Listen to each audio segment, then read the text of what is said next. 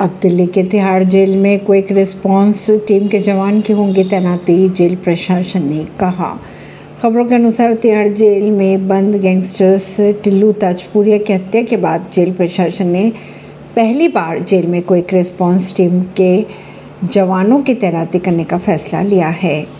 Tihar jail के DG द्वारा जारी आदेश के अनुसार क्विक रिस्पांस टीम में शामिल जेल कर्मी सीआरपीएफ और आईटीबीपी के जवान जेल नंबर आठ में तैनात किए जाएँगे।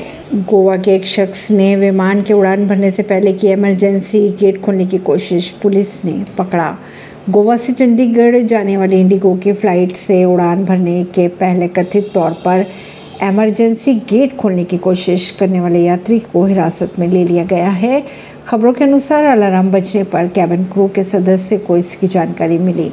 विमान में 180 यात्री मौजूद थे, जिन्हें दूसरे विमान में शिफ्ट कर रवाना किया गया। ऐसी ही खबरों को जानने के लिए जुड़े रहिए जनता सरिश्ता पॉडकास्ट से। परवीन नई दिल्ली से।